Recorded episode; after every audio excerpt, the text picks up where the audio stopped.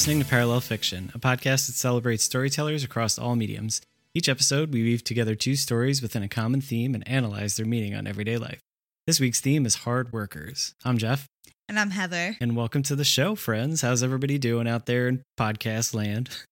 How are you doing, Heather? You gotta do like the Steve on Blue's Clues thing, Yeah. like leave room for people to respond. And um, speaking of that, I just got traumatized. Yeah. I don't know the best, or maybe just hit in the feels would be a better way, not Yeah. necessarily traumatized.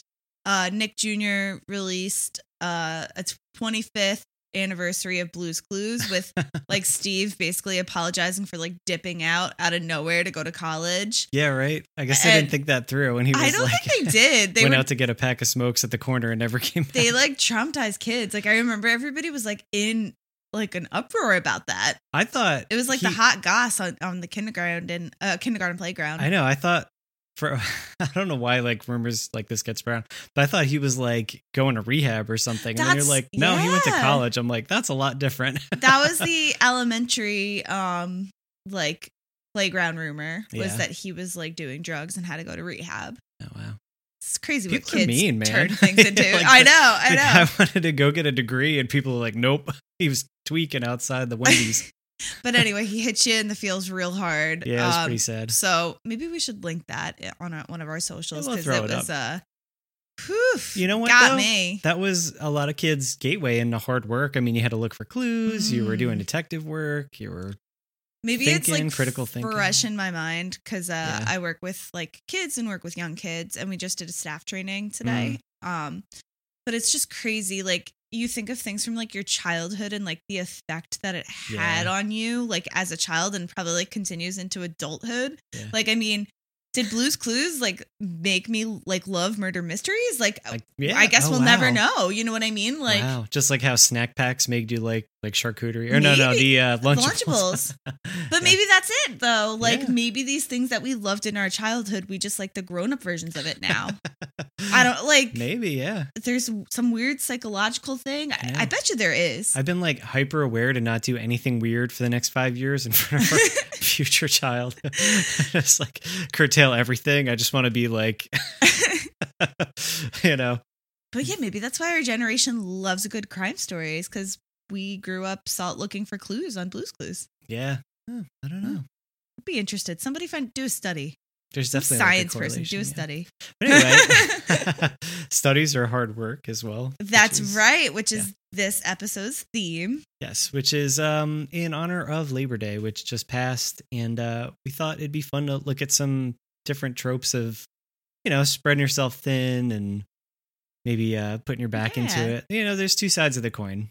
You want it's so crazy because um without like labor day and like Yeah. all that jazz like who knows what the work week would have looked like in the united states i mean like it's Yeah. already a shit show at eight hours five days a week 40 hours you know 40 hours a week and uh whatnot but i mean it could be worse guys yeah. could be worse I don't know how you or like the listeners feel about Dave Chappelle, but he has a line and I'm going to butcher it about how um like the way you get like an 8-hour day is because, you know, they found out people were cracking after 8 hours. So it's kind of sad where like they would work you to the bone day in and day out if, you know.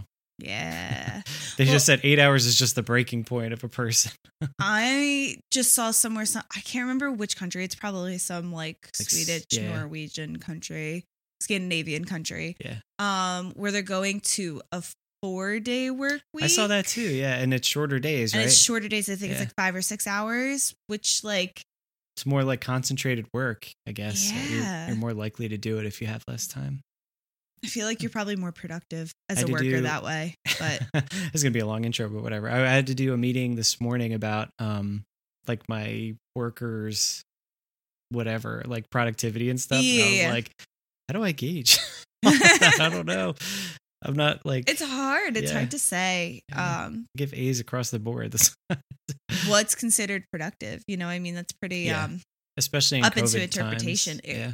Yeah, exactly. Working from home. And sometimes like getting out of bed and like putting your pants on is like a huge accom- accomplishment of the day. so. and that's productive. Should be It Could make you a as well, hard yeah. worker. Exactly. So speaking of putting on special kind of pants. I'm going to be recapping Spider-Man 2, the Sam Raimi, Tobey Maguire, Kirsten Dunst 2000s because I was like, you know who does, you know who works the hardest? Spider-Man. and then we watched he puts it. the work in, man. We were watching it and I was like, shit, they don't give Peter Parker like one second to scratch his ass No. and like piece. He's quiet. like all over the place. Yeah. It's a good thing he can like web sling, man. Mm, sense danger. Yeah, got his spidey senses. And I am covering the classic Little House on the Prairie. Nice. So yeah, why don't we do our time honored tradition of rocks, paper, scissors and find out who's going to present their recap first. Sounds good. All right, ready? Rock, paper, scissors, shoot. Whoa, I won. I love that. Good so, feeling. how do you want to play this out? I think I'm going to go first. Okay, cool. Very nice. So then why don't we take a quick break and recharge our batteries and we'll be right back with Little House on the Prairie.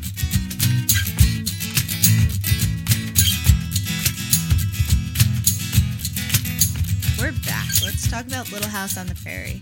Which, funny enough, we were just talking about like the childhood thing. Yeah. And Little House on the Prairie was like so fun or foundational for me. Yeah. Like, I don't know. I was real into Little House on You the Prairie. You were a real big outdoor kid. kid. weren't you? Yeah, I mean, I loved like pioneers. Mm. I don't know what it was. I think it kind of was the Little House on the Prairie obsession, just like went real far. But Yeah. it, it like got me into other aspects of history. Like I was really into the Oregon Trail. Mm. Um, I was really into like the Donner Party, and which is like Not- real weird for a kid.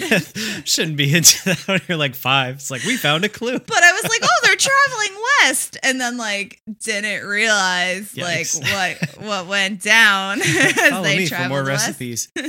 But uh, um, there was also that series growing up. Um, when I was a kid, '90s children will get it. Yes. Um, the Dear America series was like real big, and I loved that. And it was like um, like basically like diaries, fictional diaries written from like Oh. different perspective of people in the United States, like from history, her from history. So there was like, you know, pioneer ones, and Yeah. then there was like child labor ones, like when there was like no child labor laws and people were like working in factories. Oh wow. I mean, I was really into the American Girl doll series too. So, Hmm. um, they do a really awesome job. So I think all of that just like combined into one.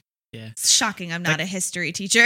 that kind of sounds like there's a. I'm gonna take it back to comics. There's a Captain America series going on now where he's like going across country and meeting all these other small town Captain Americas and like finding out their stories and stuff. Yeah, it kind of sounds like that. I don't know why. Like they just go to like a town and find a person and That's so cool. I'm into it. this is that's like the bare bones of the. So if you've never read Little House on the Prairie and or watched the TV show, um, it's kind of the autobiography of the life of Laura Ingalls Wilder, who grew up in the 1800s and her family were like settlers out Yeah. west. I'm gonna ask a dumb question. Did this Mhm. lady really exist or Yes. is okay? Yes, she wrote her own like Gotcha. yeah. These are like her I think she did switch things around like it's not completely autobiography like biographical but like for the most part it's pretty like true to her life like these are true events that happen. Yeah. I believe she may have like changed switched it up. And also it's from her Yeah, perspective as a. Yeah. child. Like she's young when these events are happening. Yeah. So Little House on the Prairie was originally published in 1935. Yikes. Yep. Uh, it's the third book in the Little House series, but it's only the second one that features the Ingalls family. So the first one is Little House in the Big Woods. Yeah. Then the second one is uh, Farmer Boy, which is actually based on Laura Ingalls Wilder's husband. And it's like his childhood Oh, that's years. cool.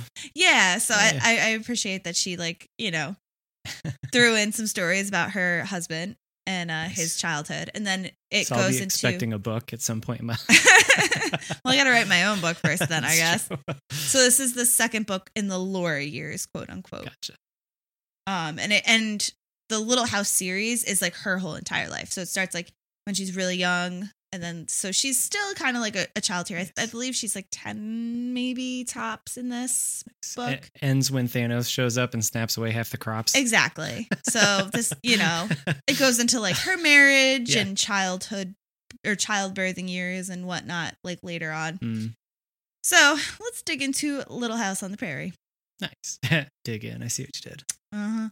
So this begins with Ma, Pa, uh, and their daughters, Mary, Laura, and baby Carrie. This is they are the Ingalls family, and Mm. they're heading from the big woods of Wisconsin to what they call the Indian Territory. Um, be politically correct, I am going to call it Native Americans, and I'm also going to say the tribe that lived in the area was the Osage tribe. Okay. So we're gonna respect, put some respect on their name. Absolutely. It is the Osage Nation, is the specific tribe in this area. The family decides to leave the woods of Wisconsin because it's become too crowded. So, hmm. you know, there's not as much like hunting, like resources become like scarce. So they're like, well, let's go to where things are a little bit more open. Let's go to the prairie. Everybody wanted to go out west those days. Oh, yeah. That was like the big thing. So they hope to cross the Mississippi River before the ice melts, and they get set on their journey early on in the early spring, late winter season. So they need to travel across Wisconsin, Minnesota, Iowa, Missouri to eventually reach Kansas and the open plains. That's like a big journey, man. yeah. Especially back then. Like yeah. covered have- wagon. Yeah. It's not like you're hopping in a car or Yeah, on you a don't plane. have like the family uh, cruiser, you know. Mm-hmm. You're just you're in a covered wagon and trucking it with your horses. Their horses' names are Pet and Patty, by the way. Okay. So on their journey, they are crossing a creek with unusually high water, and the family unfortunately loses their loyal dog Jack. No. He's taken downriver and assumed to have drowned. That's They like look for him and he can't be found. So must they, have been devastating for you when you were little. yeah, And I. I don't and like today. uh I don't like a bad ending for a dog. Probably like No. Yeah, nobody does. yeah, like terrible. um in what was it Independence Day? Yeah. and I was like stressing real dog hard. like leaps out of nowhere and survives like I was alien. like, thank God. I wish I filmed that. I was real worried for a minute. I was like, they don't kill this dog, do they? so the family continues on their journey and they watch the landscape change. And they're always lucky. Pa always manages to find some good hunting, keep the family fed. At night, they sometimes hear the howl of wolves, though, which Ruh-roh. was like a little scary to the children, you know? And one night, Laura spots eyes in the darkness staring at them. So they're like, oh shit, is this a wolf? Hmm. But, but are you ready for this plot Yeah. twist here? Turns out to be their beloved dog, Jack. Nice. There you go. He found their way back to them. He was like assholes. He's like, you guys left me. you didn't hear me calling. I was here this whole time. Yeah. On their final day of travel, they come across a beautiful open space of land on the plains. They are near the Verd. Oh God, I hope I say this right. Verdigris, Verdigris River, Verdigris, Verdigris, Verdigris River. okay. It's a real river out out there. Gotcha. um, there's no worn trails in sight, which means it's not really settled. Mm. Um, and they decide to unpack their wagon and begin to settle this land as their own. There's plenty of resources, lots of lots of fish, lots of game for them to hunt. So mm. they're like, this is a good spot. We're we're gonna make this our home. The two older daughters, Laura and Mary, fetch water, do laundry, and they prepare food and help care for their baby sister as Pa begins to build a home for them. They're, he's building like a log cabin, which is Nice. a good time. One afternoon while hunting, Pa meets a neighbor who lives two miles away, and this man's name is Mr. Edwards. And they like help each other out like true neighbors. And he helps them build their house, finish the house for the family. The evening the Ingalls home is complete, minus a floor and a roof, but you know, I guess you'll get there, right? Um, We'll mom get makes- him eventually. Yeah. We'll get a roof eventually. Just you know, get rained on a little bit. It's fine. Uh, mom makes a special dinner, and after dinner, Pa takes out their fiddle and they he sings while Mr. Edward dances. It's like a little party, a little house party. like um, before working on the floor of roof, Pa makes the a stable for the horses like a priority because like the yeah, wolves. you don't want him like getting away or anything. Yeah, the horses are like pretty important, you know, so you can't just like let them get eaten by wolves or whatnot. So Pet and Patty get a little stable for themselves. um, before winter, Pa also helps Mr. Edwards finish building his home, and he also builds a roof as well as a bed for Ma and a chair and table so they have a place to eat dinner. He Nice. even digs a well for water, which I feel like would be kind of hard, man. Yeah, it's gotta you gotta go pretty deep, right? Like right? You got to get down there. we're not doing anything else during the day, really. It's not like you're watching TV or Yeah, it's true. on TikTok or anything. Pa was probably working his ass off for like probably hours, you know, like the sun comes up and he's just digging as well until like I'm almost done. Wonder how he got out of there. A ladder. Rope, yeah, I don't know. Yeah, rope. I always watch those uh videos of like dudes in like Asia and stuff making these uh like awesome Mhm. pools and like saunas or whatever. Like they just And I'm like so impressed. And I'm like, I Yeah, could no, do with like that. their hands in a bucket. I'm yeah. like, there you go. Which is so funny because when I lived in Philly, remember I made a sand pit yeah, that's true. and, and all the haters were like, you can't do it. And I was like, watch me. But You I feel like I could definitely build a pool if given time and resources. okay, we'll see. well, using their logic, just go out into a field and be like, "This is a good spot to build my house." My group of friends call me Boy Scout Heather nice. because I'm just one of those people that just like, I was that kid of the woods. Like, I just like, like building stuff and like was into like woodsy things. I don't know. I don't know. Yeah, Whatever. that's totally normal. It's not. I cried over ink berries once. okay, so moving on, we have other settlers coming into the area. Um, you know, they're not really living on top of each other though. Like it's your neighbors, and but you live a few miles apart, yeah, which is the like, dream. yeah, right. And you, it's not like you can just like walk to their house. I mean, I guess you could, but yeah, I mean, you could tell if like there's a fire. that's true. That's true. But you don't have to listen to them like bumping their jams in the middle of the night. It's the dream. Yeah. and I guess like really what a mile might take them like 15 20 minutes to walk. I like, yeah, not even. So I guess really it's not that bad. Yeah, Dream. They share provisions and they take care of each other. They like are truly neighborly, which is like not the same now, I feel like. like I don't even know who lives next to us. yeah. I mean, I know like some people, but we've lived Like, here for 5 years. I saw one um Facebook meme or status or whatever the other day that was like, you know, you're in a sim because like nobody has ever witnessed their neighbors bring in their groceries, and I'm like, holy shit, I've never witnessed That like what that fucked me up. It did. That fucked me up because I saw that and I was like, I literally don't think I've ever seen ever. my neighbors bring groceries in. Mm-mm. Nope. They've never seen us. And then, like, are we all real? Like, what's. anyway, anyway, moving on. um, the Osage Nation shares these prairies with the other settlers. However, they are beginning to resent the white man and do not interact with them. Um, the government's been pushing the Native Americans out of their land for years, obviously, um, because the white men suck. Um, there's no other way to say it. no. Uh, they're being forced west to settle in new areas as the white men continue to push west themselves. Yeah, not everybody's neighborly, Heather. So, Yeah, the white men were neighborly to each other, maybe not quite to the natives of the land, but Exactly. you know. That's a whole other podcast, my friends. Yeah. We're going to take it back.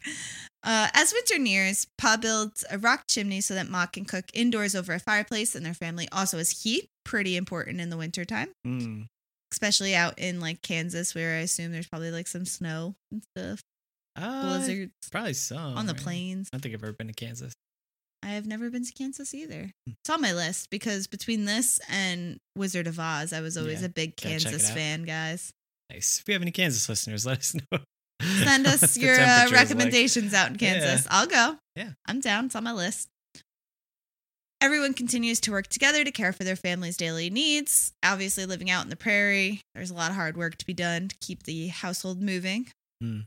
Uh, one afternoon, Pa's out hunting, and two Native Americans come to the home. Out of fear and respect, Ma feeds them and gives them cornmeal and Pa's tobacco, and at their request. And I guess they go, they they leave, they go away.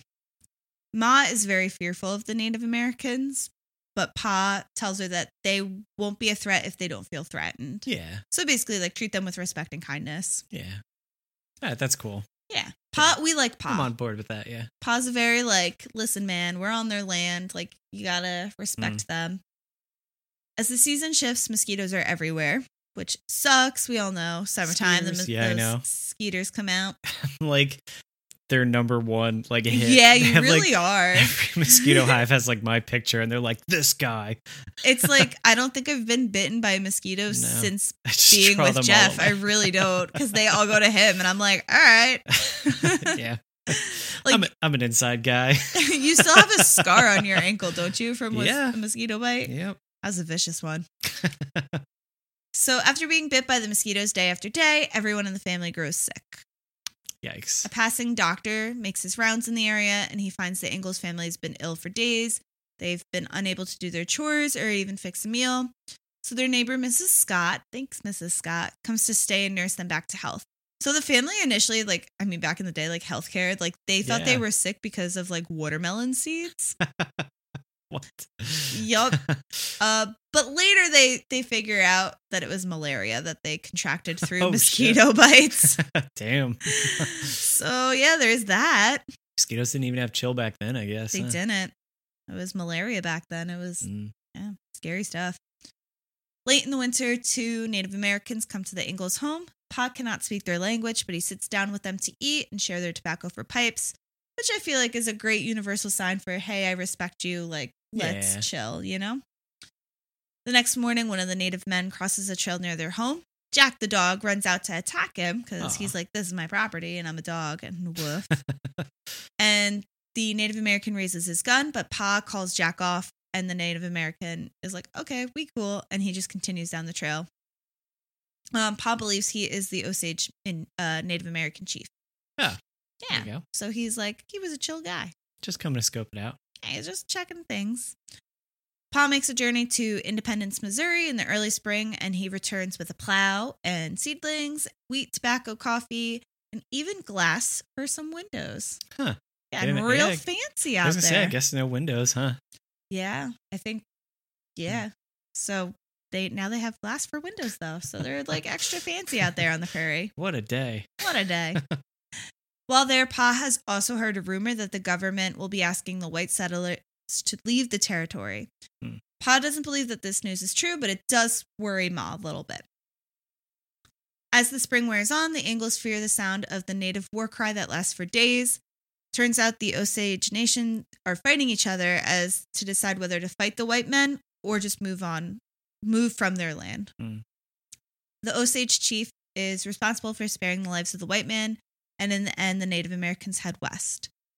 The Ingalls watch as a long line of men, women, children traveling with all their possessions from the horizon on the west to the horizon on the east. So that's a little sad. Yeah, it sucks.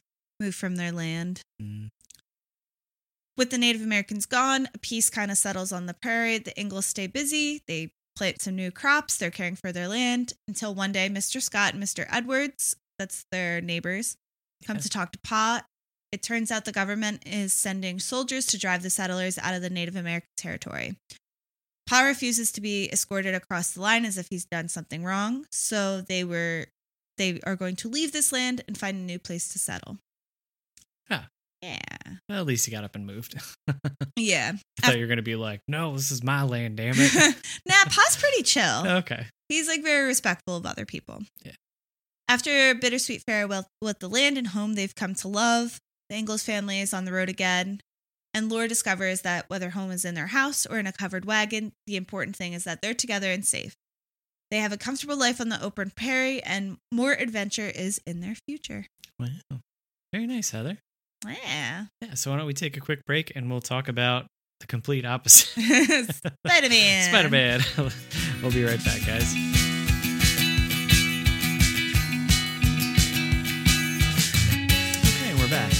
Uh, I'm going to tell you about Spider Man. Spider Man 2. yeah. So, um, Spider Man 1 was like a crazy box office smash. And obviously, they're like, let's get a second one ASAP. That was my first superhero movie, I feel like. Yeah, I guess for a lot of people it was because, I mean, they had a, a few in the 90s, but they just like weren't good. Yeah. I don't know. I it was definitely one of the first superhero movies I saw, I feel like. yeah. Well, there would have been the only ones before that were like X Men and Blade. Yeah, I didn't see them. Steel was kind of trash. I wouldn't go see Steel. Um, but yeah, no, this is like you know people were like stoked for Spider Man. It's It's a big deal. I'm pretty sure Spider Man is like the number one most licensed superhero in like the world, like more than Spider Man or more than Batman, more than Superman. Really? I gotta double check on that. At least at one point, it was Spider Man all the way, like Huh, I never super knew that. recognizable. so uh, this movie was released on June 30th, 2004. Ugh. and it shows because this movie is so 2000s and it's amazing.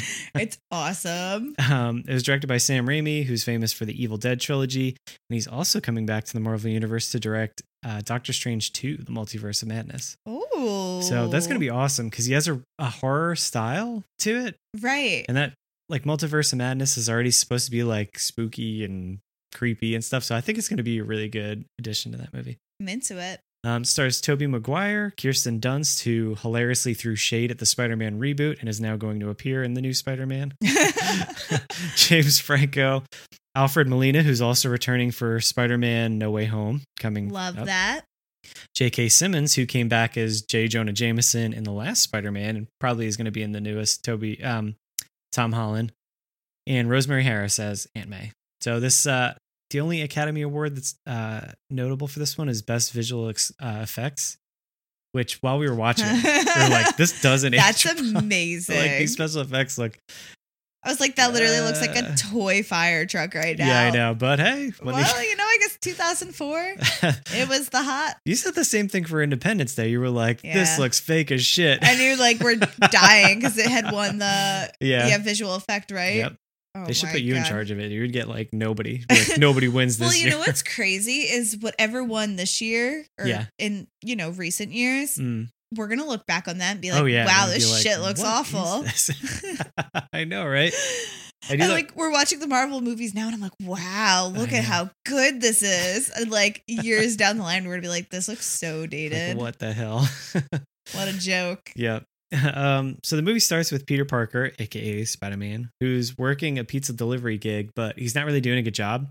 Being that he's Spider Man, Peter is often distracted by crime whenever he's doing anything alter ego related. So he's always late to places and he's late to deliver his pizzas and generally non existent to his friends, Mary Jane and Harry Osborn. Um, his struggle to balance his civilian life and his superhero life as Spider Man also causes him to get fired from his jobs and do poorly in school um, where otherwise he's a genius and like a standout student. So Yeah, womp womp. that sucks. Um, at the end of a horrible day where he's fired for missing his pizza delivery deadlines, he's surprised at his his Aunt May's house by Mary Jane and Harry, who are throwing him a birthday party. So Aw, he's so busy he forgot his birthday. that's so sad. Kind of. Yeah, I know, right? I've done that before. I'm like, shit, it's my birthday. Your birthday does sneak up real fast, though. Um, so at the party, Harry's clearly not pleased that Peter is still, quote, friends with Spider Man, especially because he assumes that Spider Man killed his father, the Green Goblin. And that happened in Spider Man 1. yes. This movie- Spoiler alert. this movie does a good job of recapping Spider Man 1 through art and the opening credits. So even if you didn't see the first one, it gives you the gist. Right. Well, I hadn't seen the first one in so long, Yeah. and uh it definitely helped. Like I felt like I was caught up. Yeah. Watching that doesn't age well. We got What the first the one? first one.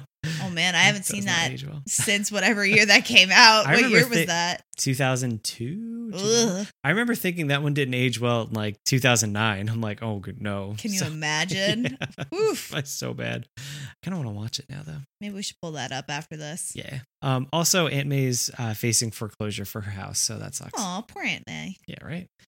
Uh, Peter's writing a term paper for college on Dr. Otto Octavius, a scientist that Harry's company Oscorp is funding research for, and offers to introduce Peter to Otto, um, who would go on to befriend and mentor Peter, calling him quote brilliant but lazy. I feel and I feel that. At least I think I am. Um, during a public demonstration of Otto's revolutionary fusion machine, which will uh, create an artificial sun and renewable energy, which is hilarious because that's the whole theme of Iron Man, and he did it. yeah, right. I was thinking, I was like, I feel some similarities here. Right? um, but Peter and Harry are there, and there's a power spike that causes the fusion reactor to destabilize and go haywire, and it's, you know, putting everybody in danger. Um, Octavius refuses to shut down the reactor, despite, like I said, it just like going nuts and hurting people, and unfortunately, it kills his wife, who was an assistant. Aw. Yeah. Um, Spider Man unplugs the uh, machine, and he's like, "No, Spider Man, don't." How dare you? but it also fuses the four arms, like the mechanical arms to his back, which were like his, I guess, surgical utensils to go it was like in his spine or something. Yeah, it it must was have like been connected to like to the his neurons and, and stuff. Yeah. Yeah. Yikes. and he only had like one unguarded computer chip like blocking the link Yeah. between man and machine. So that thing gets blown up. So now he's getting like influenced by his arms. so it's going a little crazy. It's superheroes, guys. It's like a like he's a host basically. I feel like. So, like I said, uh, Spider Man shuts the stuff down, destroying everything in the process, and um, Otto goes to the hospital. And there, there's like a funny scene of like the doctors trying to cut off his arms. Well, it's not funny. I shouldn't say that. I was gonna say that like, scene is terrifying. the opposite of funny. The setup is funny where they're like, "Let's get these arms off, fellas," and they like come back to life and like kill everybody. yeah, I was like, wait, that no, part's no. not fun. I was like, that was not funny. the premise is fun. Where you're like, yada da. I'm gonna just chop these arms off. But that's where you get Sam Raimi, the horror director, because it cuts into Mm. like a horror sequence It was a little spooky. in the middle of it. Yeah, it was a little spooky. So, and all the, the arms were, I think, real for the most part. They built like the arms. Oh, really? Not for like the wide Wasn't shots, like but animation. the close ups of the arms, like there were, you know, metal arms that they had on strings and shit to do all this oh fun shit! stuff. But like little puppets. yeah, exactly. There's really fun um extra features if you look on like YouTube and stuff. These arms, and they're just Oh. like fucking around with these arms. so, um, so now that Doctor Octopus is uh, controlled by the arms, like they're influencing his brain, they convince him to uh, do his experiment again, and in order to do that, he's got to rob a bank to get money to buy stuff. Which, like, if It's you not good, man. if you had the arms and you had all the stuff, like, why wouldn't you go rob the stuff? Yeah, right. It's funny that he went to the bank to rob the bank to get the stuff. What Whatevs. Whatever works. Movie. So Peter and his Aunt May are coincidentally at the bank trying to get a loan for Aunt May so that her house doesn't foreclose. What a and They run coincidence. into Doc Octopus. um, Peter rescues uh, Aunt May, who like gets taken briefly by hostage by Doctor Octopus, and um, unfortunately, he gets away with the money. And I was, no. like, jealous. he literally got that bag though, because they were the actual money bags with the coins. Mhm. So pimping. Got that bag. Uh, the Daily Bugle subsequently dubs the scientist Doctor Octopus, but not before suggesting that they name him Doctor Strange first, which was a funny line. That was really funny. I was into that line. I know, right? Especially because Doctor Strange is going to be in the new Spider-Man. So- oh my god. It's like maybe my somebody was telling the future. right? Well, it's funny too. At the beginning of the movie, he's got a um, a sticker for the pizzeria he works at, and Mhm. the address is on Bleecker Street, which is where Doctor Strange's sanctum. Oh, sanctum is. shit. So You think they did that on purpose? no big deal. Oh, for sure. Yeah. yeah. It's All also comes together. That's the second name drop of Doctor Strange in a sequel because in Captain America 2, they're like Stephen Strange. Huh. so I wonder how long they've been planning that shit. Oh my god. Well, the MCU has been planning it for five million years, which I know this wasn't. I know. Dude, you know, not the sidebar, but you know what I found out the other day that blew my mind? What? So we're going to cover something in the future that correlates to this, but um, they're planning on making a Black Widow movie in like 2002. And they had a writer and director, and then they were just like, nah, That's so just crazy. out. Yeah. So crazy. Nuts. I think Ant Man was like in pre production from like 1990. Like, Oh my god. But timing is everything though, because if they had made Black Widow in 2002, it, It- would yeah. have been so sexualized. And well that's like, that's the yeah. thing the Halle Berry Catwoman and the Mhm. Elektra movie like they were like oh mm, Yeah. let's Yeah. not so yeah, I mean, and like look at Wonder Woman in comparison now. yeah you know? absolutely but they tried to make Wonder Woman a TV show before that and it same thing it was just like mm, it's not the right time Timing's everything, man.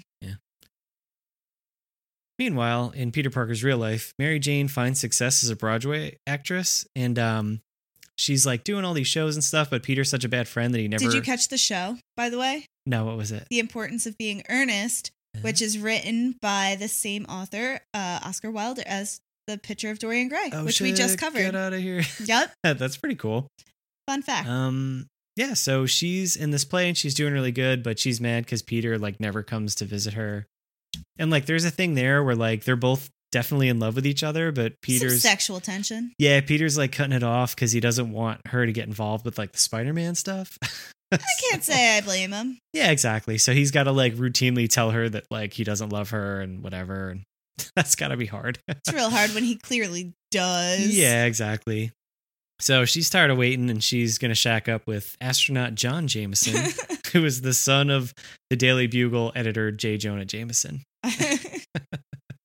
Love how he's an astronaut. right? well, it's funny in the comics, um, like the Venom symbiote comes home with John Jameson's like shuttle. That's so funny. At least in one iteration. I don't know. They always change this shit around. you never keep up. Changes every time. Yeah. So Um, at this point, too, Peter's kind of going through like emotional breakdowns over a lot of stuff, and the stress is just so insurmountable that he actually stops like having access to his Spider-Man powers. yeah. So like he's swinging and like the swingy stuff isn't working, and he's like, his "Shit." web slinging is Yeah. failing him. Yep. So this Spider-Man, like the webs come from him, which is gross.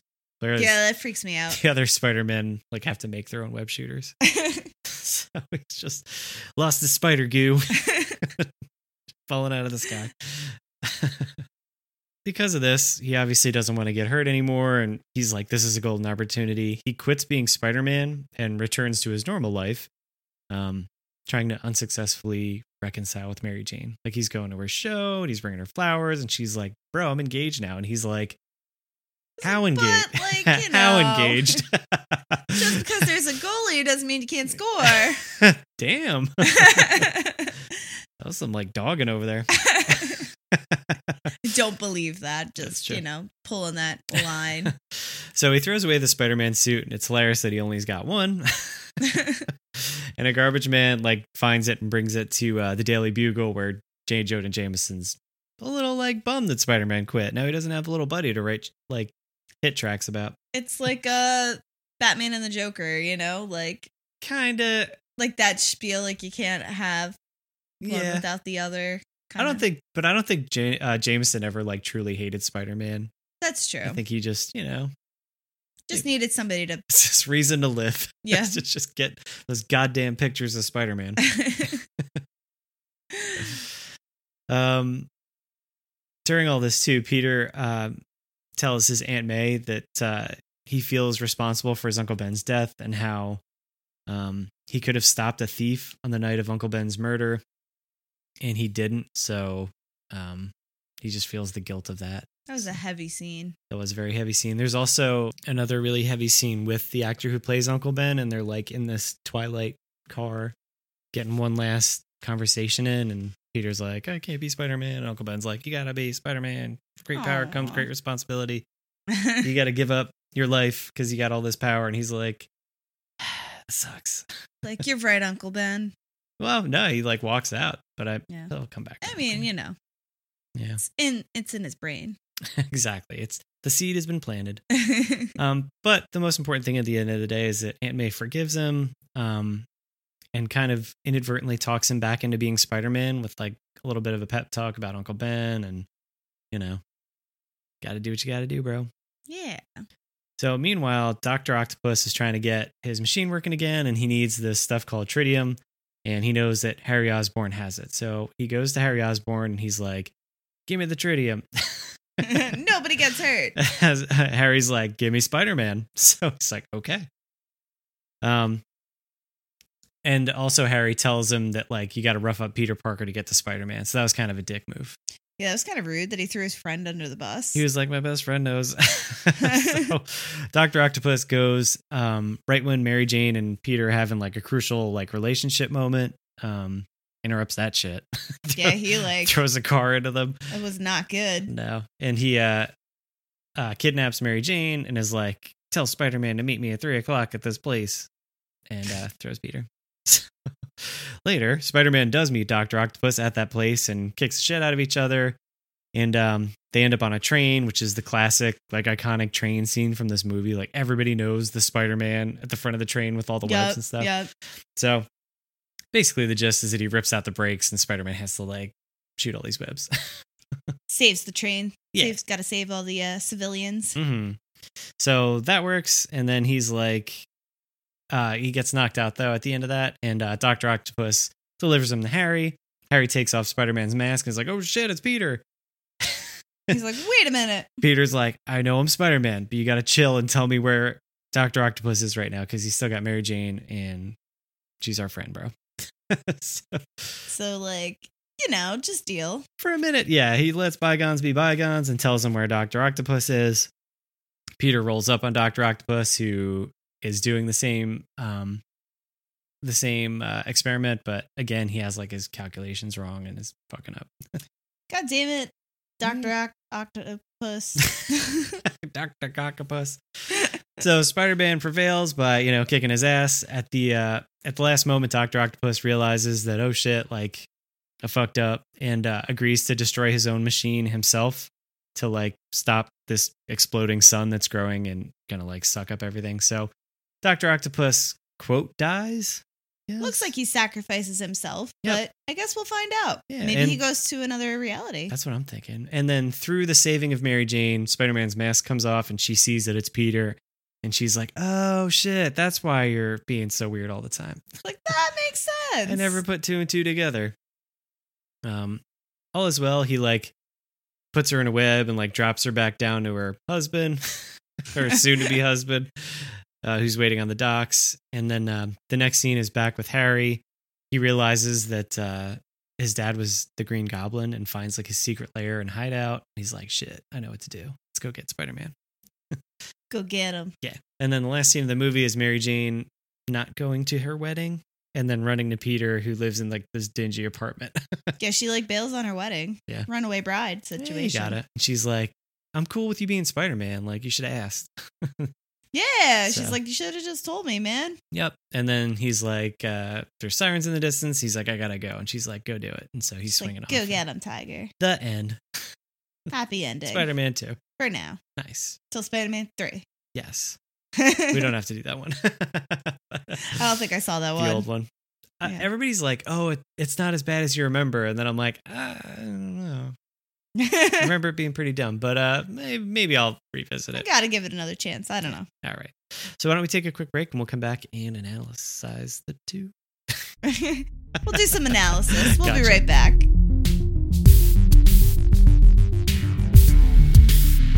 We're back. We're gonna get into some analysis. Yeah. So this is um this is a good topic for me just because like I don't know work is everywhere. You always have to go to work.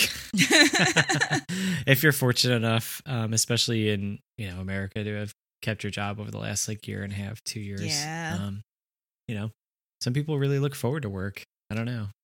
I feel like I'm the kind of person that I am always like 100% dedicated to what I do. Like if I'm going to do it, I'm not going to half-ass it. Yeah. Um which is a good thing that I love my job because I like like love to put effort into it and work hard. And I think it makes it easier when you're like I don't know, it's almost easier to be focused on something instead Does that make sense? Um. Sure. Yeah. So when I worked in a restaurant um in the food industry, yeah. my old boss said he's like i always feel like my like the staff is at their prime when we are busy and focused and everybody's working hard he's Yeah. like people make mistakes when they're not as like focused and there's just like less going on so they don't feel like they have to like train their Yeah, I could see that. Like when it's busy and you're on, like there's kind of that like stress under pressure that um like kind of makes you rise to the occasion. Or right so. it like forces you to work hard and like not be lazy as opposed to if you had like a table like you might be a bad waitress because you're just like fooling around because you're like oh let me i guess i'll go serve those people and like I guess it goes person to person, you know, too. Right Because sometimes when you don't have too much to do, you could like spend the extra time to really get in into something and like explore it instead of like having a million things to do. Whereas you're just kind of like rushing through stuff. yeah i I mean it depends on the industry i think in that situation um i mean clearly peter was stretching himself too thin Yeah, I was gonna say you can't like be a superhero with like go to like a college, a highly accredited like science major, and like he just try to had have like friends. too much on his plate to be and stuff. yeah, exactly. So you gotta you have to like partition out like what you're gonna focus your time on because sometimes work could really take over, you know, and if especially if Mm. you're a hard worker, maybe you don't see like the end or like you don't know how in it you are, you could kind of uh lose track of like stuff around you, you know? I feel like hard workers prioritize. Like See, that goes to my motto where it's which but like Peter does that in the movie. He like thinks about like what's important to him and like how he can best go accomplishing it. yeah. Well, he prioritizes being Spider Man for the longest time. Right. It's not until like you know his friends kind of reclaim him. You know his aunt and, Yeah. and stuff. But uh, I always think like work smarter, not harder. so maybe this is a little against the grain for the show title, but I think um obviously like there is hard work in everything, but uh if I could do something easily a different way, I'm going to do that. I think that's my mo- uh, my strategy. I gotcha. Pa did not have that mentality. Yeah, no. Like clearly, Pa is the hard worker in Little House on the Prairie. yeah.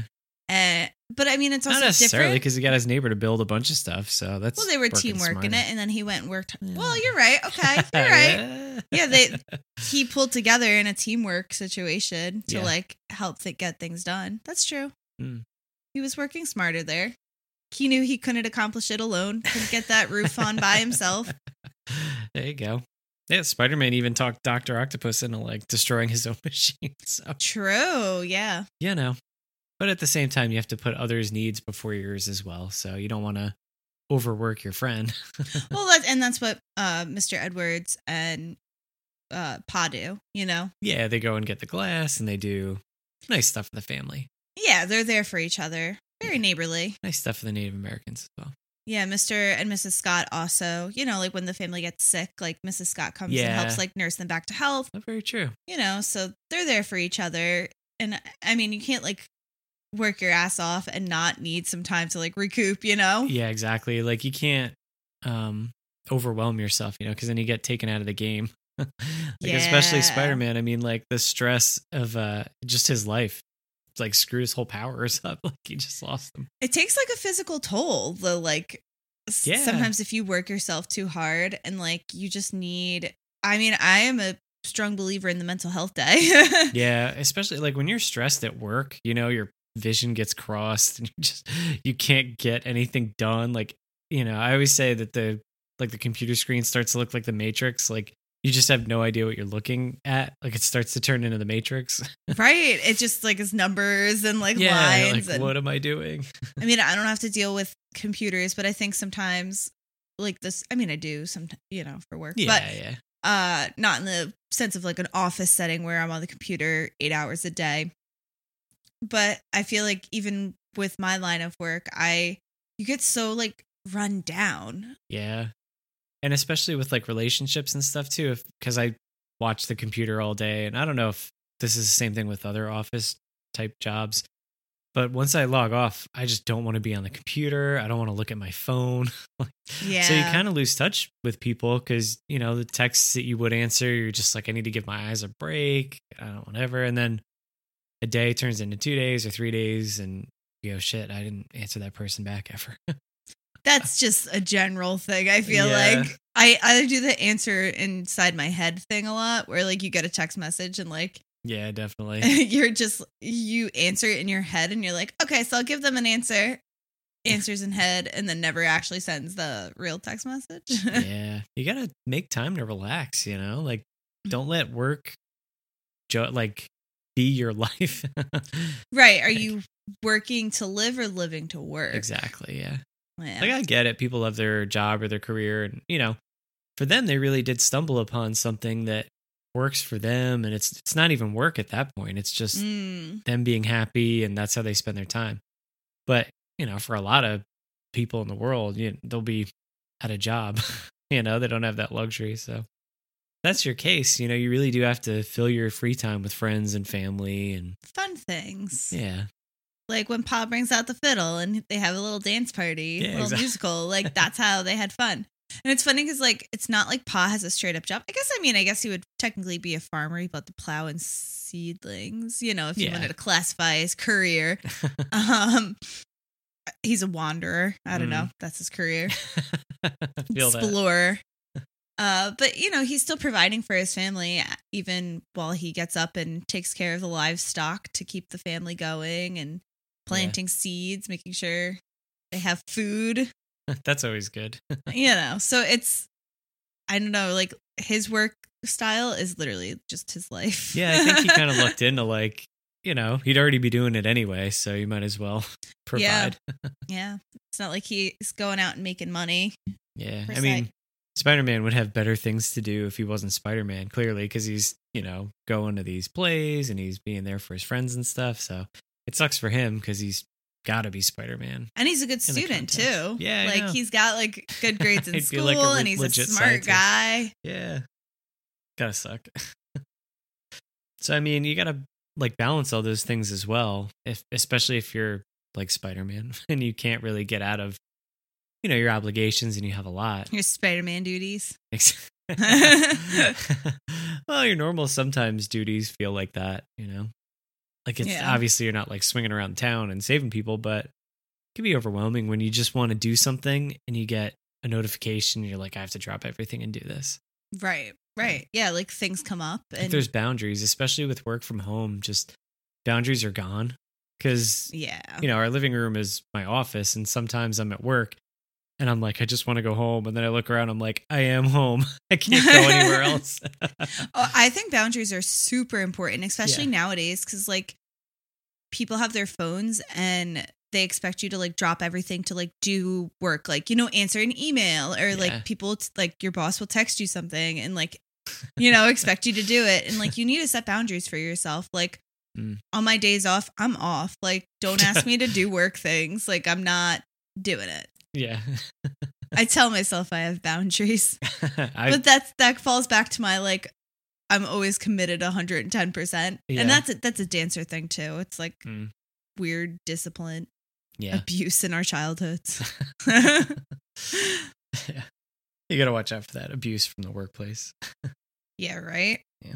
But that's, I, I guess, kind of leads into my next bullet point is like when to work and not to work.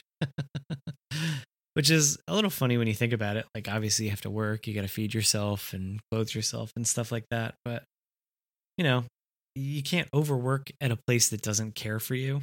You know, I think you should really look at the signs of like a toxic work environment oh yeah look for the signs of manipulation, you know, by management. And, you know, if you don't know what you need to do to get a raise, that's a red flag, I think. That's my first thing that I tell people. I'm like, this is what you would need to do if you wanted to move up here. I don't know. There's a lot of places that will like run you down to the, you know, down to your bones and not care about it. So, and that's where those healthy boundaries come in yeah, exactly. Well, so, uh, you know, even if you have healthy boundaries, sometimes. right the situation's just toxic in general Mm, i mean did peter parker or peter parker clearly had a toxic situation yeah. Toxic. because he was like losing his like physical capabilities so Yeah, exactly. I mean, he's like risking death every night. well, why don't we take a quick break and we'll come back with some ratings and recommendations. We'll be right back.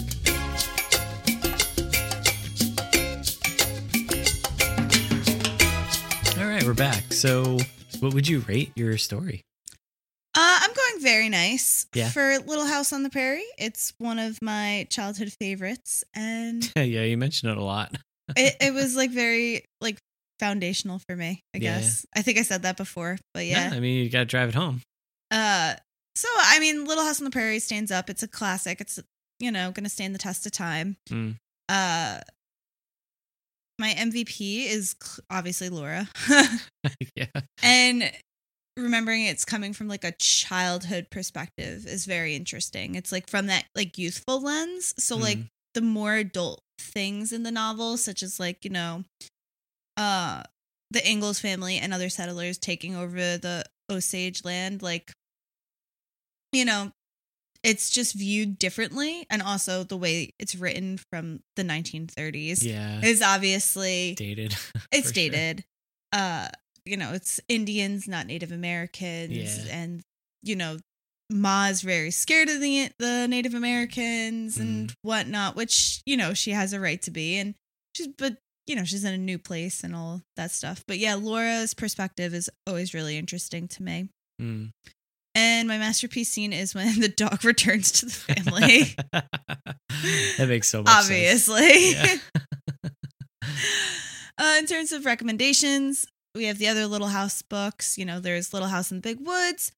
I believe it's Little House on Plum Creek is the next one in the series. I believe it's yeah, it's Plum Creek something or other. Mm.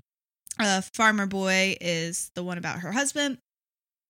There's also the TV series, the popular, I believe, 70s TV series. I was real about that too, yeah. with like Melissa Gilbert and Michael Landon and that whole crew. Great Nice. cast. And then there's Sarah Plain and Tall, which is like a classic, one of those Newbery Award winner books for children. That's a real that's related to uh, like pioneers and settlers and travelers and stuff. And then apparently, I just googled this before. There's a book called Pioneer Girl, which is also by Laura and another co-author.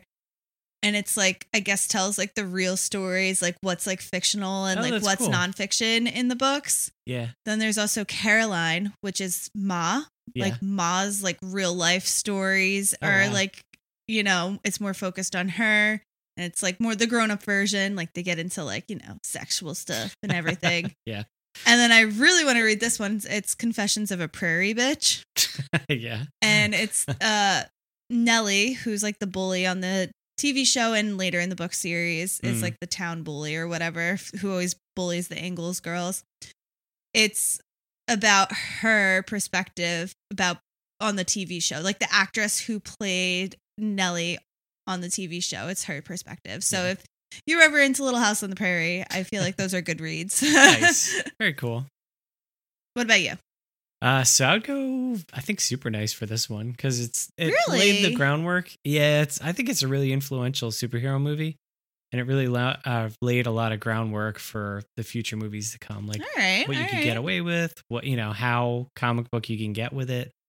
Um, you know, they have Kirsten Dunst who I think is an Academy Award winner. I love her. Alfred Molina. Uh, you know, there was a lot of people in the other superhero movies at this point, like uh, Patrick Stewart and Ian McKellen in the X Men movies and stuff. But I think Alfred Molina was the first like theatrical kind of head scratching actor in a superhero movie. Where you're like, okay, like real actors are going to be. And it's not. and I don't. Mean, I don't mean to I know say what you mean. Like like, thespians. you know, like real like. I I don't know. like people that are just not uh, like unknown or like Unconventional, in- yeah. yeah, Yeah. I know what you mean. I mean, Marlon Brando and Superman doesn't count. I'm not talking about that. but, uh, but yeah, so um, my masterpiece scene would obviously be the uh, the train. Yeah, that's a really good seen, yeah. scene. I think my MVP is actually going to be J.K. Simmons because he was so good at um, J. Jonah Jameson that they brought him back in the Tom Holland movies. I mean, you can't ever recast that. so. He was, yeah, he he's Yeah. untouchable. Also, rest in role. peace, Ed Asner, who played Yeah, J. Jonah in the cartoon. So that's sad. That's right. That just happened. Yeah. And um, for recommendations, I would actually go with Superman 2 because it kind of Superman loses his powers. Superman like- too. Oh, Yeah, the um, Christopher Reeves Superman movie. I feel like did I see that? Maybe I don't remember. That was like that's like the iconic of those old movies. was that like 2006 ish? It's like no. 19 like 80. Never mind. There was a Superman that came out in like the 2000s, yeah, yeah. right? So yeah, that was uh, Superman Returns. So that is in the same continuity of those ones, gotcha. but it's like 20, 30 years later, whatever. I forget that there was superhero movies before Marvel. they were like they were weird. They were like afraid to be themselves. I don't know. yeah, because I, guess there was just like this like nerdy connotation behind it. I don't know. Yeah, they were like, we can't dress the X Men like superheroes. We have to put them in leather biker outfits. like what? What? Yeah. Like that definitely failed. That Mm. backfired on them for sure. yeah.